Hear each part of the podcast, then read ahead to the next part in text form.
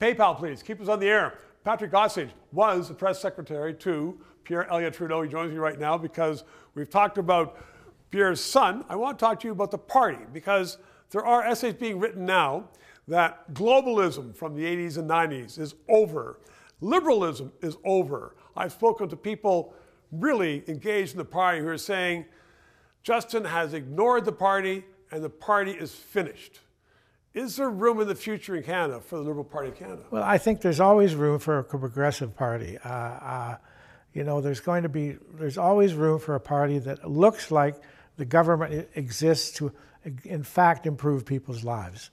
And, well, I mean, and, people, people like, just a minute, people like Poilievre, who believes the, the least government is the best, you know, ignore the fact that the governments can do things to make people's lives better. And that's why progressive, yes. a progressive approach to politics will always have, have some basis of appeal for people. But is there a limit to how far government can go to make people's lives better? In fact, there's, a, there's almost like an equation where it goes up and they say, now you're not making life better, you're making life more complicated, more expensive, and we want less government in certain aspects. We want better government, but less.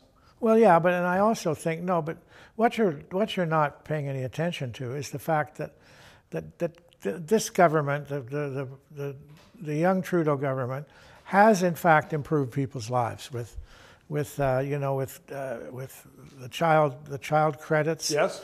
And with uh, you know I mean kids are kids who never could afford dental care are now getting it.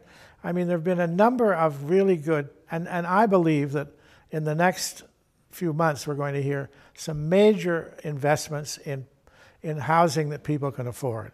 They, and Trudeau is absolutely obliged to do this. This is the biggest crisis that Canada is facing. It's driving young people nuts. Agreed. And, I know and, people and he, who and he has, with their parents. He, he has the levers to make something happen and to get the government back in housing again. And I think that's going to happen. If it isn't, I will be very surprised, and he'll deserve to lose the next election.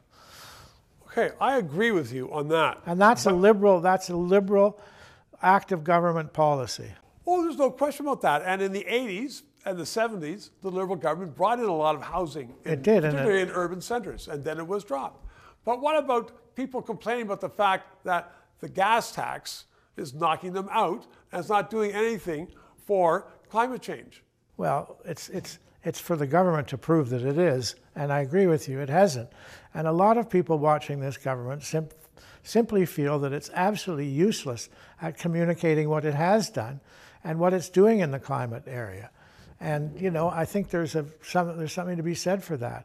I want somebody like Guilbeault, the new uh, Minister of the Environment, to tell me just how the how the how the not the tax, but how the um, how the uh, uh, you know the the money we're paying for the tax yeah. for the tax uh, how it is in fact helping reduce climate change. And you know I nobody has tell, told me yet. Because they can't but that's my view for another day. Patrick thank okay. you three minutes.